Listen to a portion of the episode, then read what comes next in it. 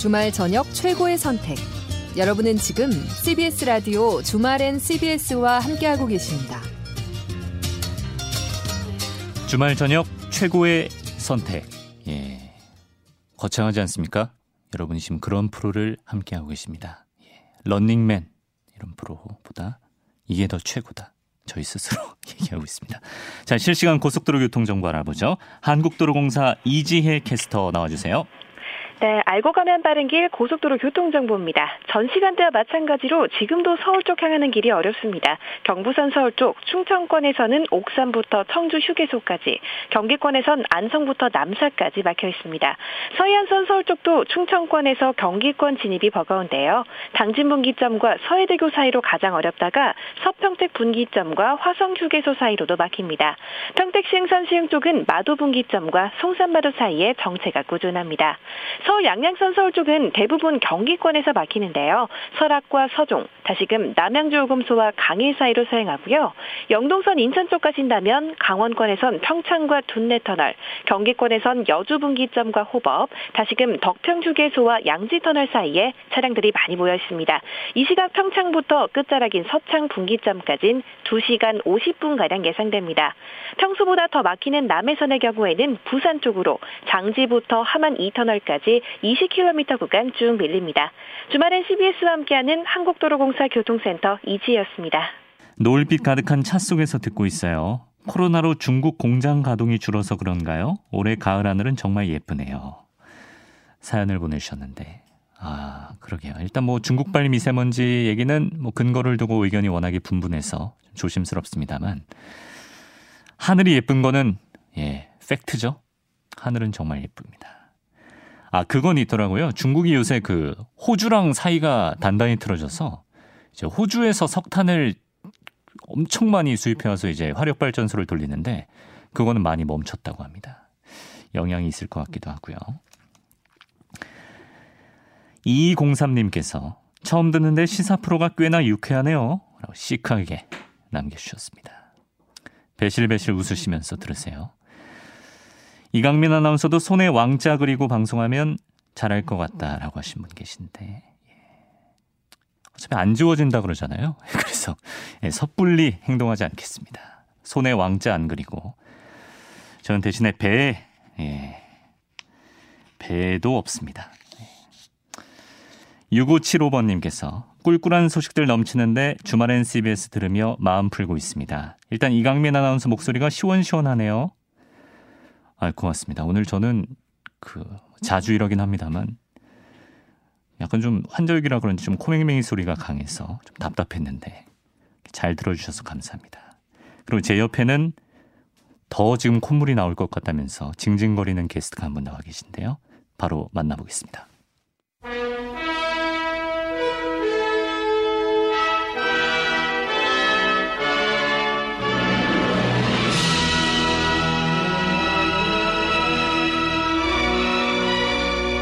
영화로운 주말 대문호 최민석 소설가 나왔습니다.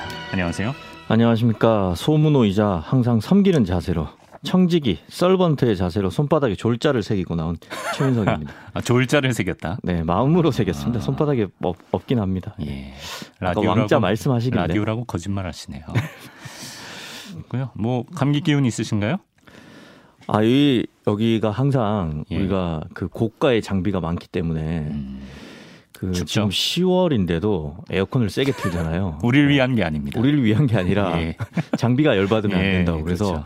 아 그걸 예상 못하고 오늘 좀 약간 덥길래 좀 시원하게 입고 왔더니만 셔츠 한장 어, 걸치고 오셨네. 네, 갑자기 막 네. 콧물이 나올 것 같은데 혹시 네. 제가 생방 중에 좀 훌쩍거리더라도 음. 양해해 주시면 감사하겠습니다. 저는 말씀드렸지만 이렇게 이왕 하실 거면 시원하게 해라. 이제는 그런 게 다 용인되는 그런 방송 환경이기 때문에 네. 가끔씩 참다가 이렇게 답답하게 하시는 분 계시거든요. 그럴 바에는 그냥 대차게 제가 예. 최초로 아마 이런 게스트 없을 때 시원하게 예. 생방송 중에 코 한 번 세게 푸는 걸로. 예, 알겠습니다. 예. 우리 청취자분들도 다 지금 예, 용인해 주신 겁니다. 네. 예, 시원하게 하세요.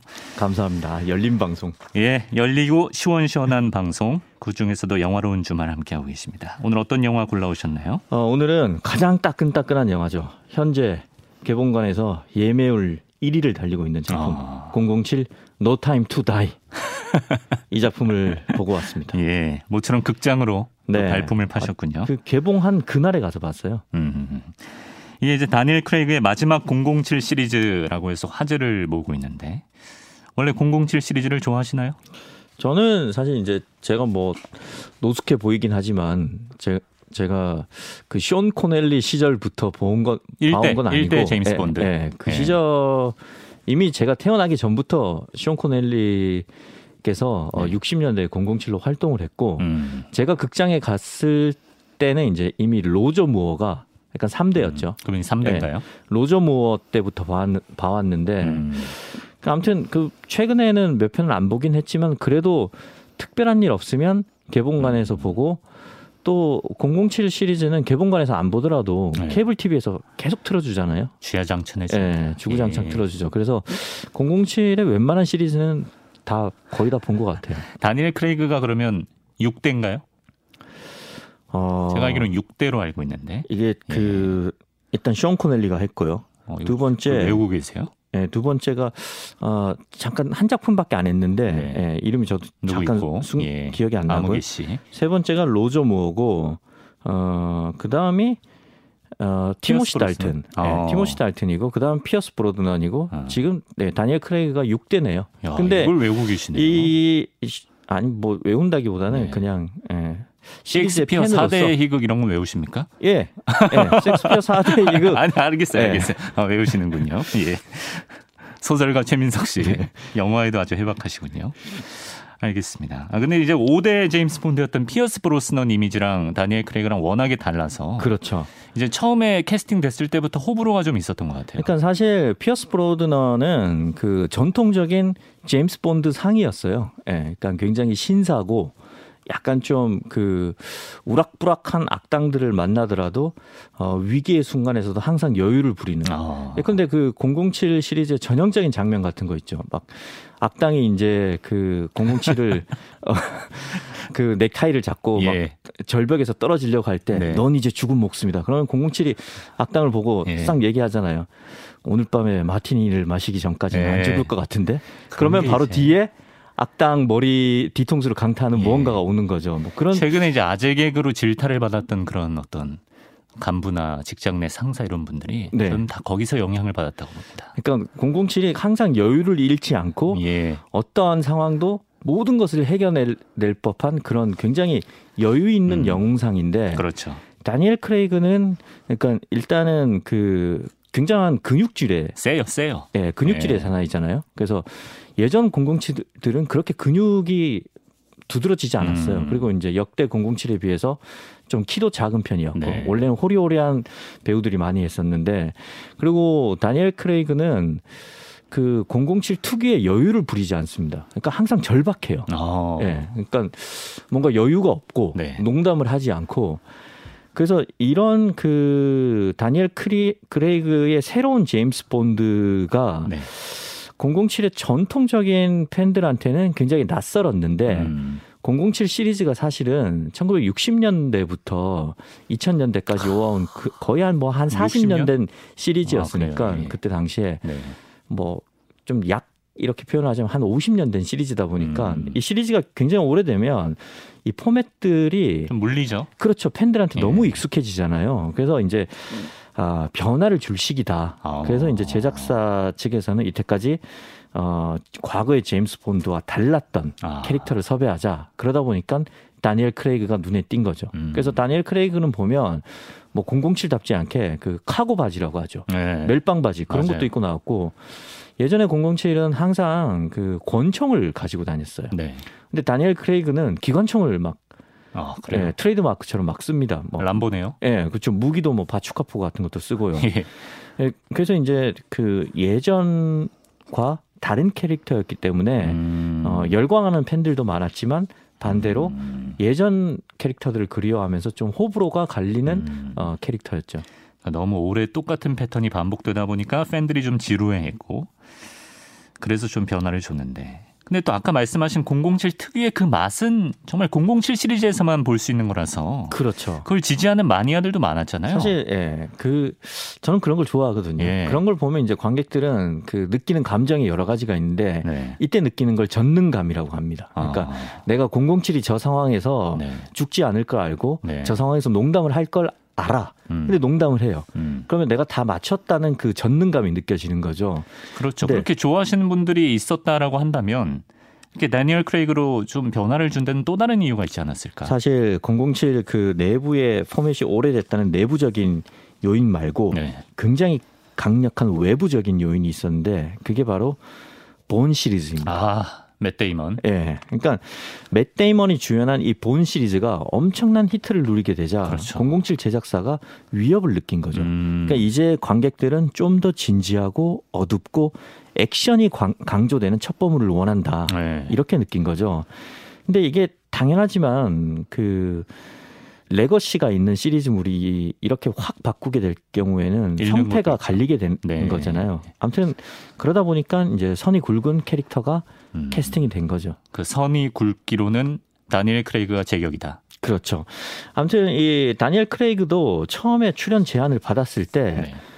자기도 이제 영국인으로서 007의 전통적인 그 캐릭터를 알고 있잖아요. 그렇죠. 그래서 나와 어울리지 않는다 어. 고사를 했고 어, 제작진이 이제 계속 이제 설득을 해서 결국은 승낙을 했지만 이 저번 편 스펙터 때부터 그만두겠다고 의사를 굉장히 강력히 어. 밝혔어요. 아마 네.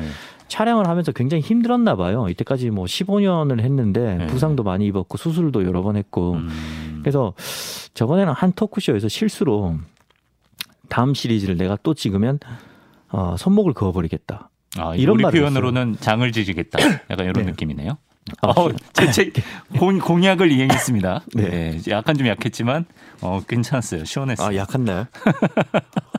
재채기를 하고 아, 물까지 그렇습니다. 마시고 있습니다. 예. 그래서 그 그게 이제 나중에 그때는 내가 너무 촬영이 힘든 힘들어서 충동적이 충동적으로 한 말이었다. 그렇게 음. 사과를 하긴 했지만 아무튼 다니엘 크레이그는 계속 예전부터 하차하겠다는 의사를 밝혀왔죠. 그래서 음. 어, 제작사와 타협을 한 게 이번이 이제 마지막이다. 이렇게 결정을 했고요. 네. 촬영은 사실 진작에 끝났는데 이 코로나 때문에 개봉을 1년 반이나 늦춰서 한 겁니다. 아, 1년 반이나 늦어졌어요? 네. 근데 코로나 때문에 개봉을 이렇게 1년 이상 늦춘 작품들을 그 개봉관에서 보게 되면 네. 제 개인적인 의견이지만 네. 어, 완성도가 그리 뛰어난 작품들은 많지 않았던 아... 것 같아요. 그러니까 뭔가 이렇게 왜 그럴까요? 좀 제작하다 김이 빠져서 그런가? 자신이 있으면 네. 코로나 임에도 불구하고 전공법을 그냥 전공법 택할 텐데 어... 자신이 없다 보니까 조금 늦추다가 막 1년 넘어가고 그런 게 아닌가 싶긴 음, 한데 음. 아무튼 그래서 이번 작품도 네. 조금 불안한 마음을 갖고 보긴 했어요. 어땠나요? 근데 뭐 그래도 다니엘 크레이그의 고별작이니까 음. 좋게 보려고 네, 좋게 이해하려고 노력하고 있습니다. 아무튼 예. 어, 그 정도인가요? 뭐 알겠습니다. 자세한 말씀 예. 못 드리겠고요. 아, 예. 15년간 제임스 본드로 활동을 한게 어, 최장수거든요. 아 그래요? 예, 오. 숀 코너리보다 오래 했습니다. 의외네요. 예. 예. 그리고 뭐 우리가 진짜 피어스 브로스넌 오래 했다고 생각하지만 음. 피어스 브로스넌 7년밖에 안 했거든요. 음. 그러니까 사실 최장수 제임스 본드였기 때문에 네. 이 고별작인 것만으로도 뭐 의미가 있다 음. 그렇게 생각합니다. goodbye 다니엘 네. 이런 느낌. 알겠습니다. 그러면 007 No Time to Die 본격적인 줄거리 알아볼까요? 네. 사실 줄거리는 굉장히 단순합니다. 이미 전편에 등장한 그 스펙터라는 악당 조직이 있는데요. 네.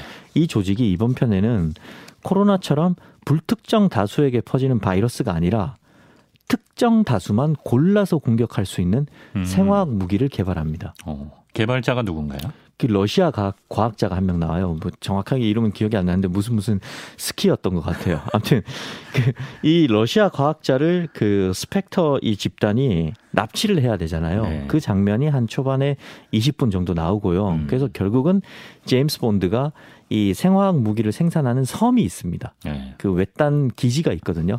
거기에 들어가서 그 섬 전체를 폭파한다는 내용입니다. 큰 줄거리는 이렇, 이렇습니다. 끝났네요.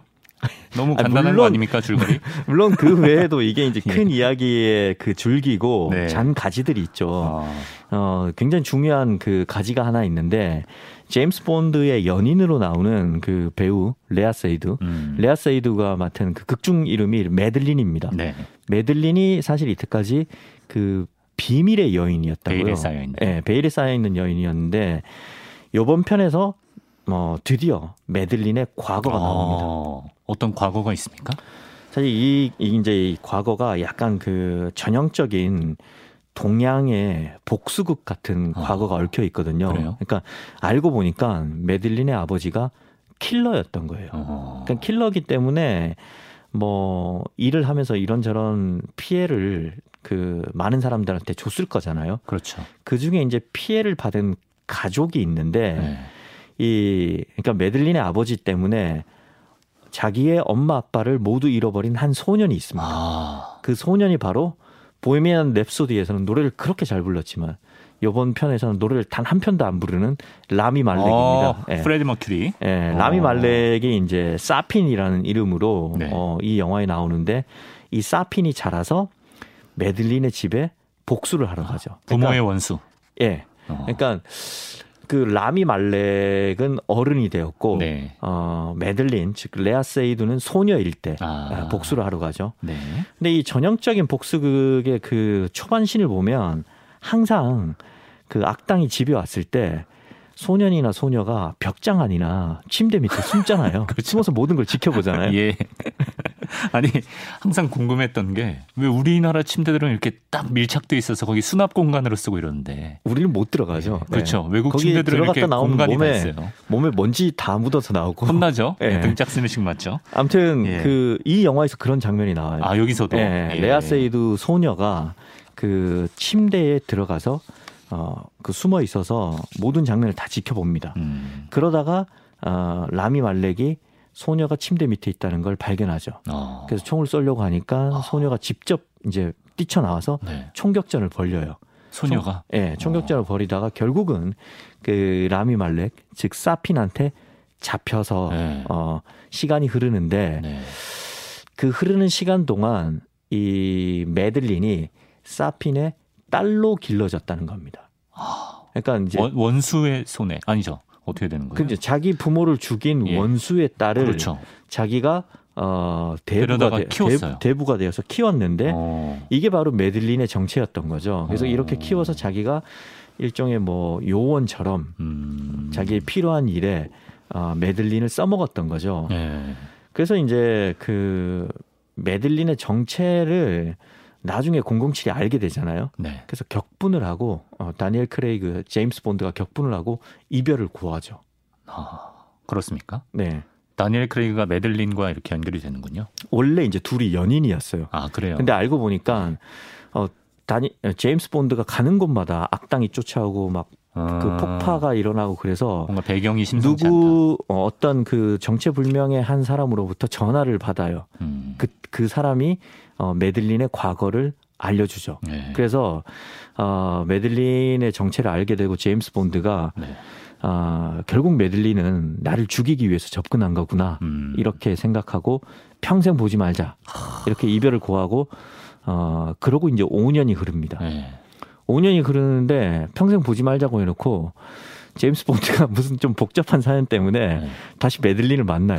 메들린을 만나고 만나자마자 막 만나자마자 내 평생의 사랑은 너 하나였다. 에?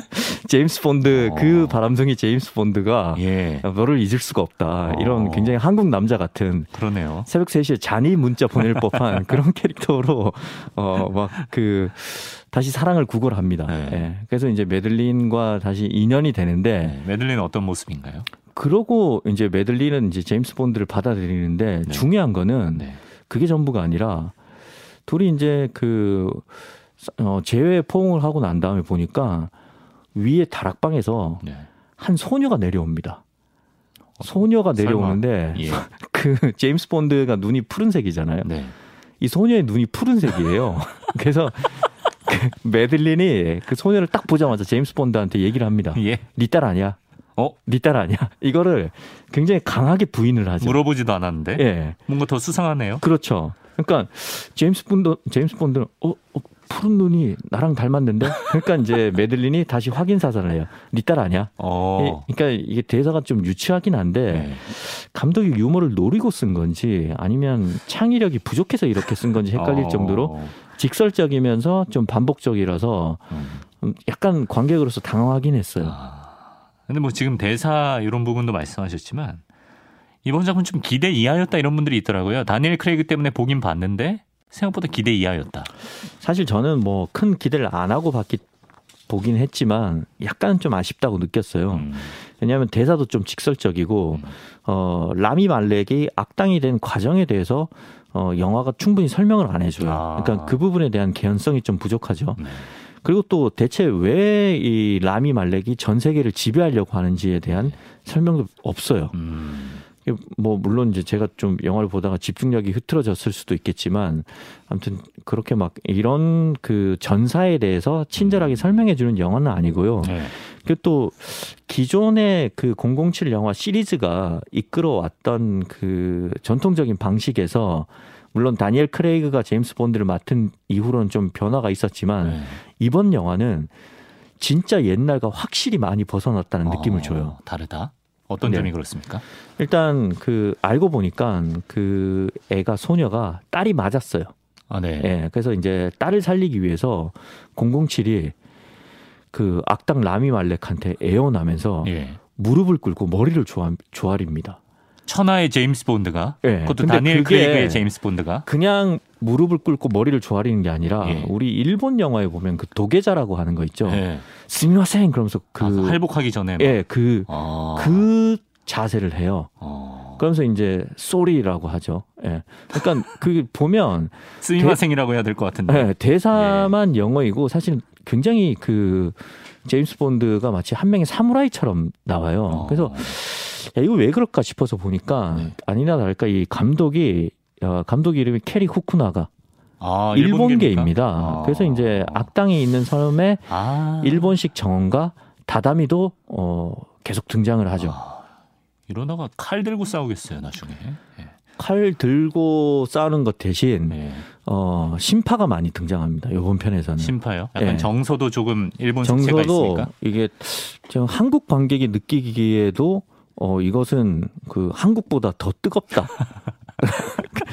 아니 언제부터 영국이 본드인데 언제부터 영국이 이렇게 뜨거운 나라였나 어. 언제부터 영국이 이렇게 가족애로 똘똘 뭉친 정서가 가득한 나라였나 이런 생각이 들 만큼 예. 그007 영화의 가족애가 그 아, 주제로 그래요? 등장을 하거든요. 어. 사실 저는 개인적으로 007 영화의 그 뿌리 정서는 네. 어디에도 얽매이지 않고 자기 일을 프로페셔널하게 하면서 그렇지만 또 여유롭게 그렇죠. 해내는 독신 스파이 의그 기본 정서가 있다고 생각을 하거든요. 네. 근데 이번 작품은 이렇게 수십 년간 이어 이어져 왔던 이 007의 기본 정서를 예. 완전히 뒤집은 작품인 거죠. 아. 그래서 이번 작품도 어 다니엘 크레이그에 대한 캐릭터가 그랬듯이 음. 이번 작품 자체도 호불호가 갈릴 거라고 생각을 합니다. 예. 참고하시고요. 예. 제임스 본드의 가족의 가족은 소중한 거죠. 좀 그렇습니다. 네. 또 기존 어? 시리즈랑 다른 점이 있나요? 어, 그, 저번 편을 제가 요 바로 전편을 못 봐서 잘은 모르겠는데, 아무튼 요번 편에서는 제임스 본드가 그 영국 첩보 기관 MI6를 완전히 떠난 걸로 나오더라고요. 음, 네. 그래서 그 원래 이제 그 007이었잖아요. 암호명이. 네. 예, 제임스 본드가 MI6를 떠났기 때문에 자기의 자리에 007 자리에 다른 요원이 와 있습니다. 아. 이 새로운 007은 라샤나 린치라는 배우가 맡았는데요. 영국 출신의 신인 흑인 여성 배우입니다. 아. 그러니까 제가 궁금해서 이 배우를 처음 봐서 네네. 저도 그래도 영화를 많이 보는 편인데 음. 그엔 포탈에서 검색을 검색을 해보니까 네. 요번 영화가 두 번째 작품이더라고요. 아, 그만큼 신인인 거죠. 네. 그러니까 이게 기존과는 완전히 다른 캐스팅인 거죠. 그럼 이 흑인 여성 배우가 차기 007인가요? 제임스 그, 본드인가요? 그건 모르겠습니다. 그냥 이 작품에만 출연을 한 건지 뭐 앞으로 계속 나올 건지 아무튼 이번 작품에서의 설정은 제임스 본드는 이미 MI6를 떠난 상태고 음. 어 그리고 뭐 아시다시피 007은 뭐 003, 004, 005 음. 이렇게 나가는 암호명이잖아요. 네. 그래서 이 암호명을 이번 작품에서는 라샤나 닌치가 물려받았다. 이런 선, 설정이에요. 그러니까 예. 다음 작품의 시간이 또 흘러 다음 작품을 보면 이제 시간이 더 흘러서 음. 007을 또 다른 사람이 어, 이 암호명을 받았다. 네. 이렇게 나올 가능성도 굉장히 크고요. 네. 그리고 이 가능성은 사실 굉장히 희박하지만 지금 말하는 것 일부 팬들은 좀 바라고 있는데 다니엘 크레이그가 최근에 한 토크쇼에서 사회자가 네. 007을 만약에 또 하게 된다면 할 생각이 있냐? 약간 어. 뜸을 들이다가 네. yes 그랬거든요. 그러니까 뭐 방청객 방청객들이 난리가 났어요. 그러니까 아니, 진짜 막 극적으로 그렇다면 던진 거예요. 네, 그렇겠죠. 예. 뭐 제작사랑 타, 이야기가 돼서 진짜 극적으로 한다면 음. 007 요번 작품 이전에 음. 과거로 돌아가서 아. 뭐 이야기를 또 하나 풀어 나갈 수도 있겠죠. 음, 아무튼 그 여러 가능성이 열려 있는 것 같습니다. 예. 아. 이제 뭐 그래서 이제 메들린과 제임스 본드는 다시 이제 가족으로서 결합을 하는 건가요? 네, 가족으로서 결합을 하고요. 그리고 이제 제임스 본드는 딸과 아내를 지켜내기 위해서 결국은 희생을 합니다. 아. 그리고 그 생화학 무기로 어 희생 당할지 모를 수많은 생명을 지키기 위해서 스스로 큰 결단을 내리죠. 아. 사실 요즘 제작사에서 007 노스포일러 캠페인을 하더라고요. 예. 그래서 제가 뭐 결말은 말씀드릴 수 없고요. 음. 예, 그 그런 캠페인을 하는데 제가 네. 찬물을 끼얹을 수 없으니까 네. 확실한 거는 아무튼 공식적으로는 이번 편에서 다니엘 크레이그는 제임스 본드로서 은퇴를 한다. 음. 물러난다. 네. 그래서 퇴장을 할, 할, 수밖에 없다는 식으로 이야기가 마무리된다는 거죠. 예. 그리고 제목에서 벌써 제목에서 어떻게 퇴장을 할지 뭐 이미 다 알려주고 스포를 하면 안 된다라고 하면서 본인은 굉장히 스포하고 싶어하는 것 같은데요. 근데 이게 네. 스포를 하면 안 된다고 하는데 제목을 이렇게 붙여놨어요. To Die라고. 네. 그러니까 이건 사실 그 그렇죠. 누구나 다, 다 누구나 다 예, 예상할 예, 수밖에 없는 거죠. 근데 음. 그거를 이제 어 직접 우리가 입으로 꺼내지는 말자. 뭐 음. 이런 상황이니까 각자 알아서 예상하시기 바랍니다. 알겠습니다. 자, 007 No Time to Die 의미심장한 제목인데요. 최민석 작가의 한 줄 평 들어볼까요? 네.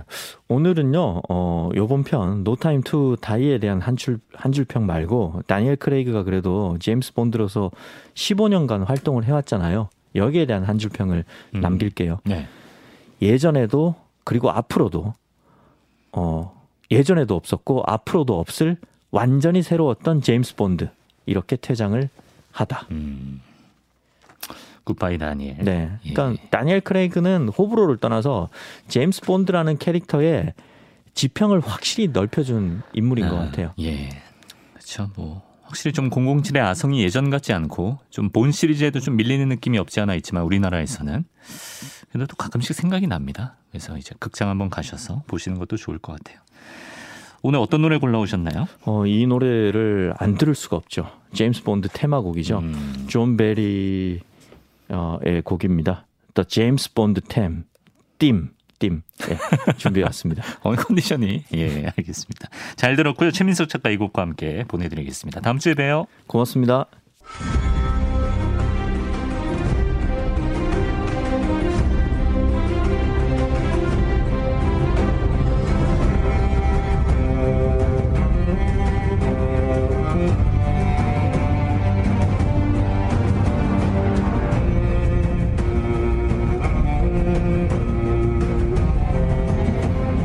게임 문학 산책 시간입니다. 이경혁 게임 평론가 나왔습니다. 안녕하세요. 예, 안녕하세요. 이경혁입니다.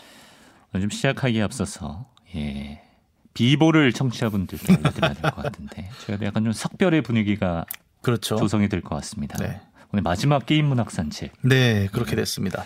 저보다 더 오래 사실 주말엔 CBS에서 출연을 하셨었잖아요. 아, 그러네요. 생각해 보니. 그렇죠. 네. 어, 거의 한 2년 예, 좀 안 되는 정도? 예, 제가 이제 거의 한 1년 됐으니까. 예.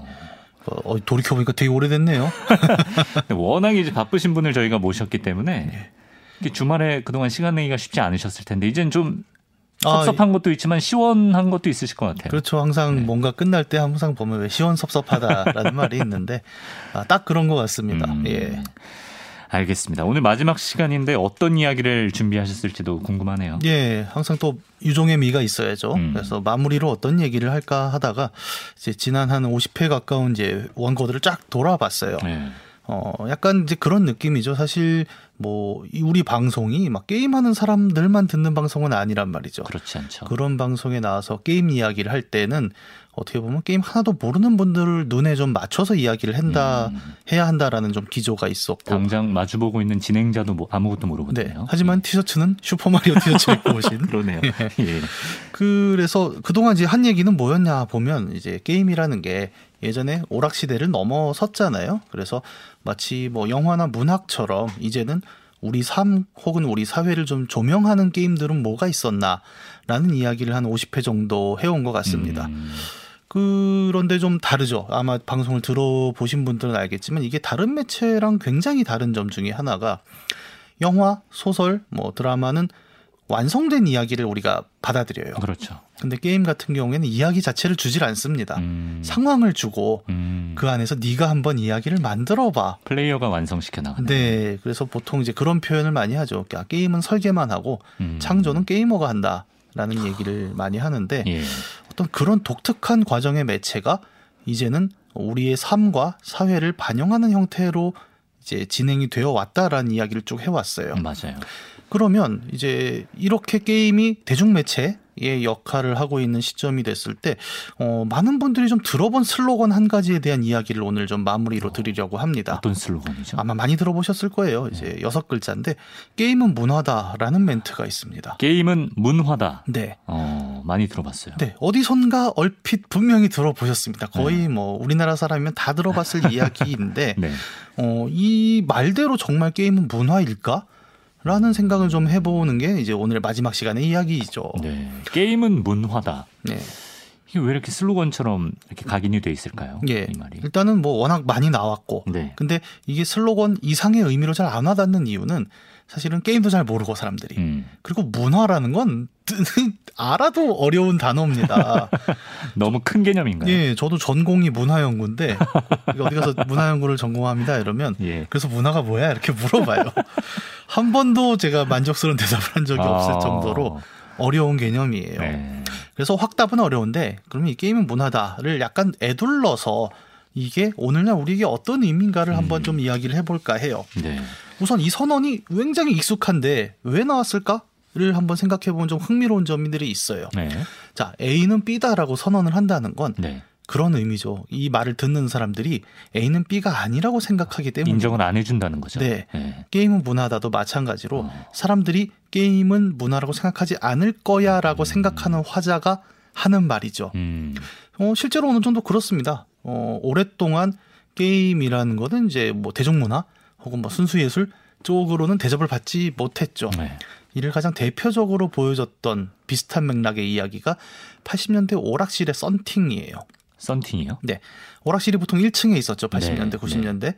그러면 이제 빛이 들어오면 안 되잖아요. 게임장은. 네, 네. 그래서 썬팅을 이제 두껍게 치고 네. 거기에 글자를 새겨 놓습니다. 뭐 오락실 이름도 써 있고. 어떤 글자였죠? 지능 개발. 지능 개발. 네. 혹시 당 그 보신 적 없으시죠? 지능 개발? 예. 그러니까 오락이 약간 지능을 개발시켜 준다라는 예. 오락실 측의 주장인가요? 그렇죠. 옛날에는 오락실마다 다 지능 개발이라는 글자를 어. 무슨 저 사자성어 쓰듯이 예. 써붙였어요. 어. 그게 뭐냐면 이제 전자 오락이라 그랬죠. 예. 그러니까 오락실이라는 게 굉장히 불량한 공간으로 여겨졌단 말이에요. 그렇죠. 그러니까 요즘 생각하면 기절할 노릇인 게 그때는 학교 선생님들이 오락실에 찾아와서 애들을 잡아서 맞아요. 갔어요. 예, 그건 기억납니다. 예. 예. 그 자영업을 방해하는 행위죠 그렇죠. 요즘으로는. 예. 근데 그런 게 가능했던 배경은 여긴 굉장히 불량한 곳이다라는 인식이 있었다는 건데 어, 거기에 대한 자영업자 오락실 업주의 항변이 그거였어요. 아 무슨 소리예요? 게임을 하면 지능이 향상되거든요. 음. 그거를 이제 항상 그 문 앞에 이렇게 네 글자를 붙여놓은 거죠. 어. 어. 저는 이제 저도 당시에 좀 죽치고 살았던 사람으로서 개발됐습니까? 아니요. 어, 잘 모르겠습니다. 네. 그리고 사실 그렇잖아요. 우리가 오락실 놀러 가는 데인데 네, 그럼요. 그 노는 게 뭔가의 향상이 된다라고 얘기하는 것도 좀 구차한 얘기긴 합니다. 그렇죠. 근데 어, 이게 이제 게임 문화다랑 같은 맥락이라는 거는 어쨌든 좀 억울한 상황이 있었다. 그러니까 사람들이 이 문화를 좀 이렇게 제대로 받아들이지 뭐 않고 악의 소굴처럼 예 네. 그렇게 받아들이다 보니까 게임 업계도 게임을 하는 사람도 약간 피해 의식이 있는 거죠. 음. 아 우리 씨 우리가 응? 그런 사람들이 아닌데 예. 어, 된 소리가 나올 뻔했어요. 네, 깡 예. 깡패 집단으로 몰고 말이야 어. 이렇게 화를 냅니다. 어느 정도였냐면 2000년대는 그런 일도 있었어요. 그 지상파 텔레비전 뉴스에서 아.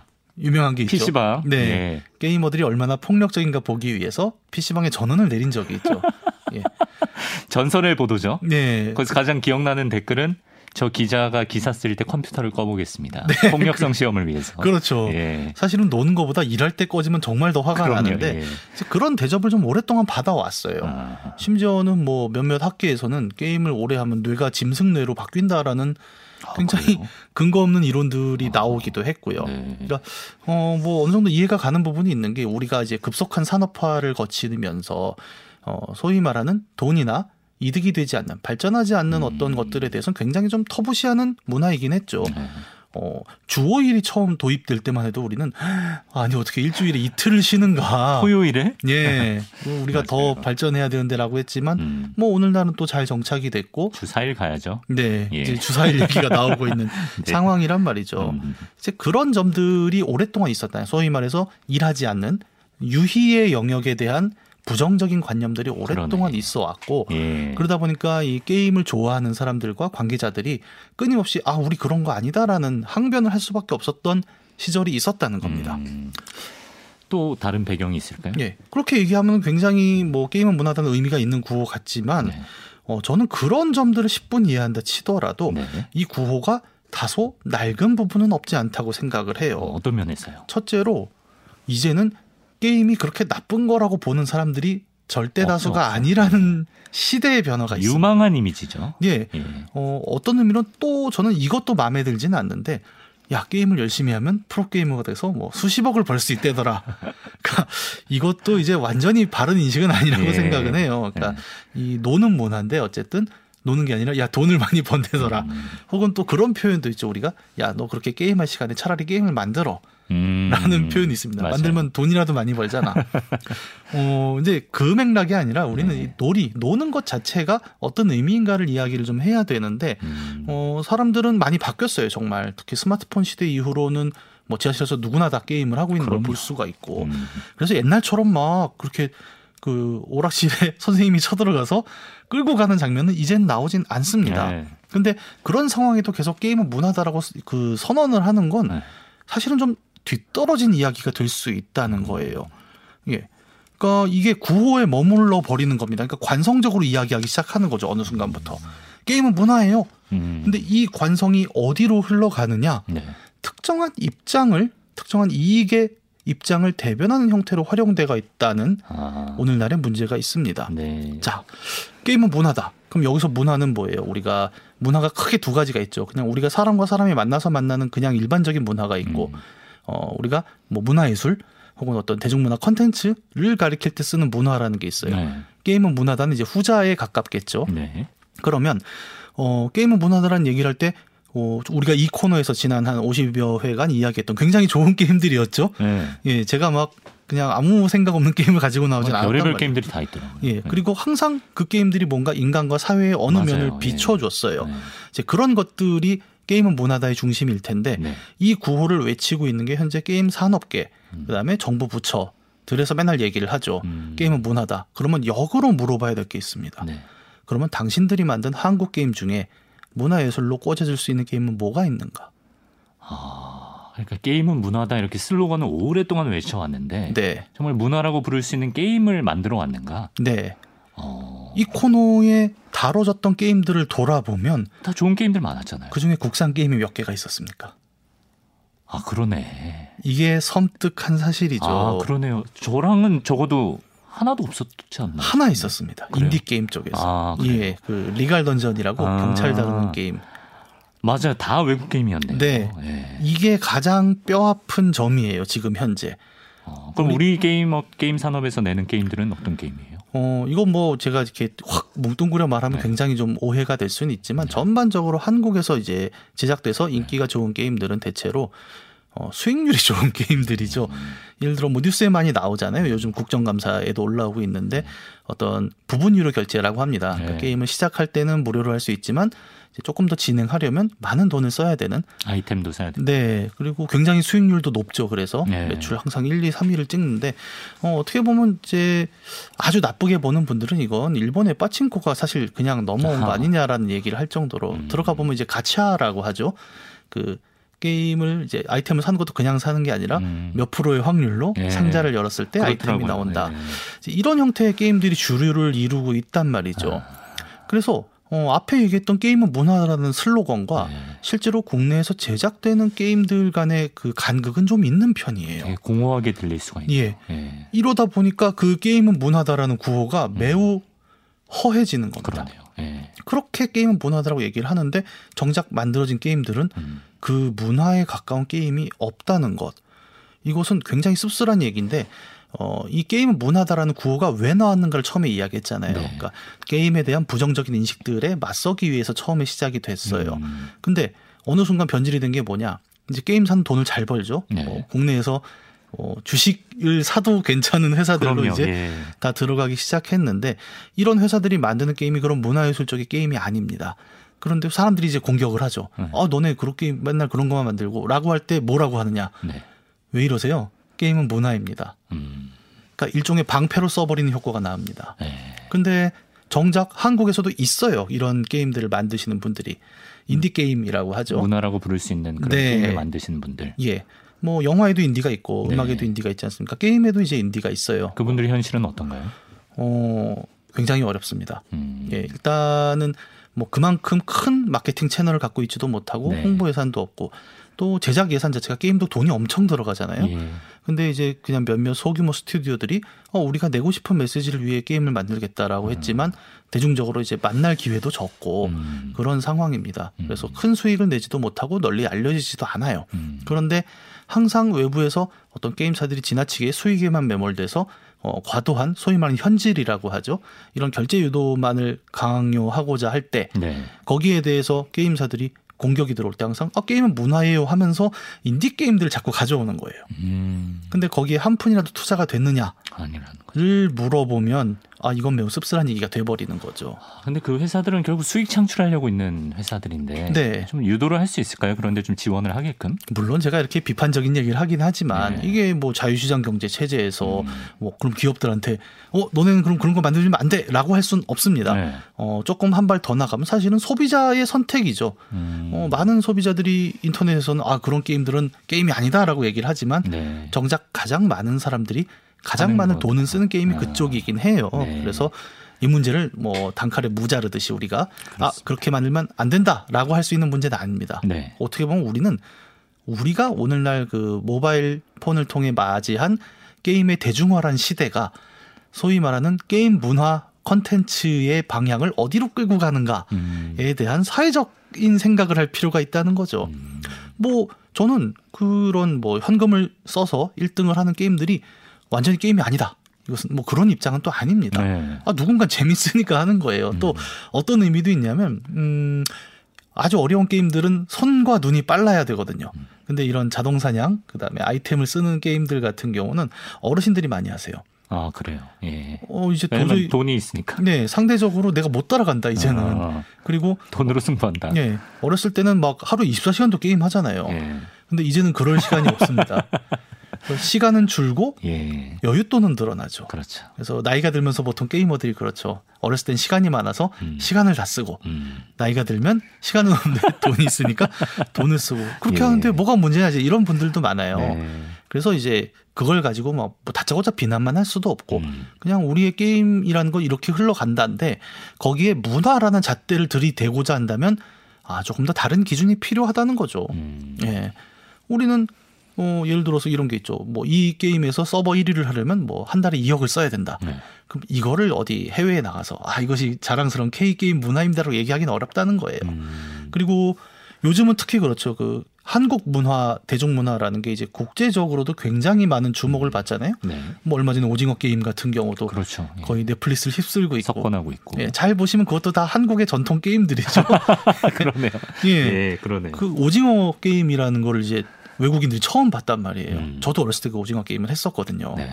근데 그런 어떤 문화 컨텐츠의 중심부로서 한국이 계속 들어가고 있는 상황에서 어 문화라는 얘기를 게임으로 하려면 소비자도 변해야 되고 음. 뭐 기업도 변해야 되고 또 음. 이런 문화의 정책들을 총괄하는 정부의 입장도 조금 달라져야 합니다. 단순히 음.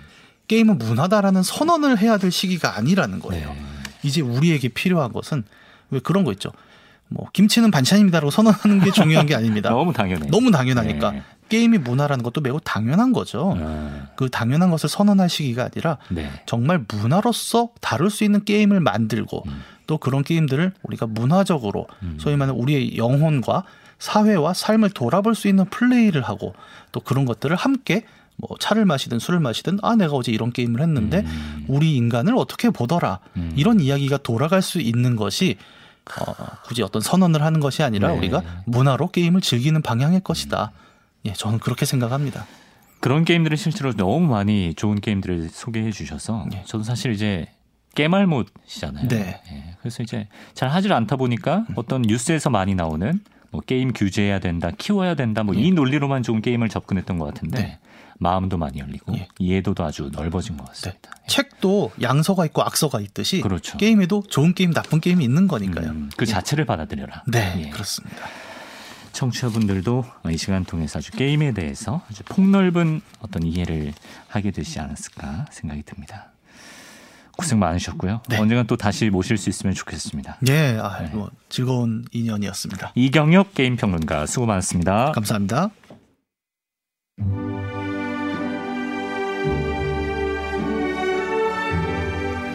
예, 다시 모실 수 있으면 좋겠습니다라고 했는데 아주 보내버리는 선곡이죠. 예, 안드레아 보첼리, 사라 브라이트만의 Time to Say Goodbye 오늘 끝곡입니다. 지금까지 프로듀서 이광조, 기술 나경록, 장한별, 구성의 김보경, 전 아나운서 이강민이었습니다. 함께해 주신 여러분 고맙습니다.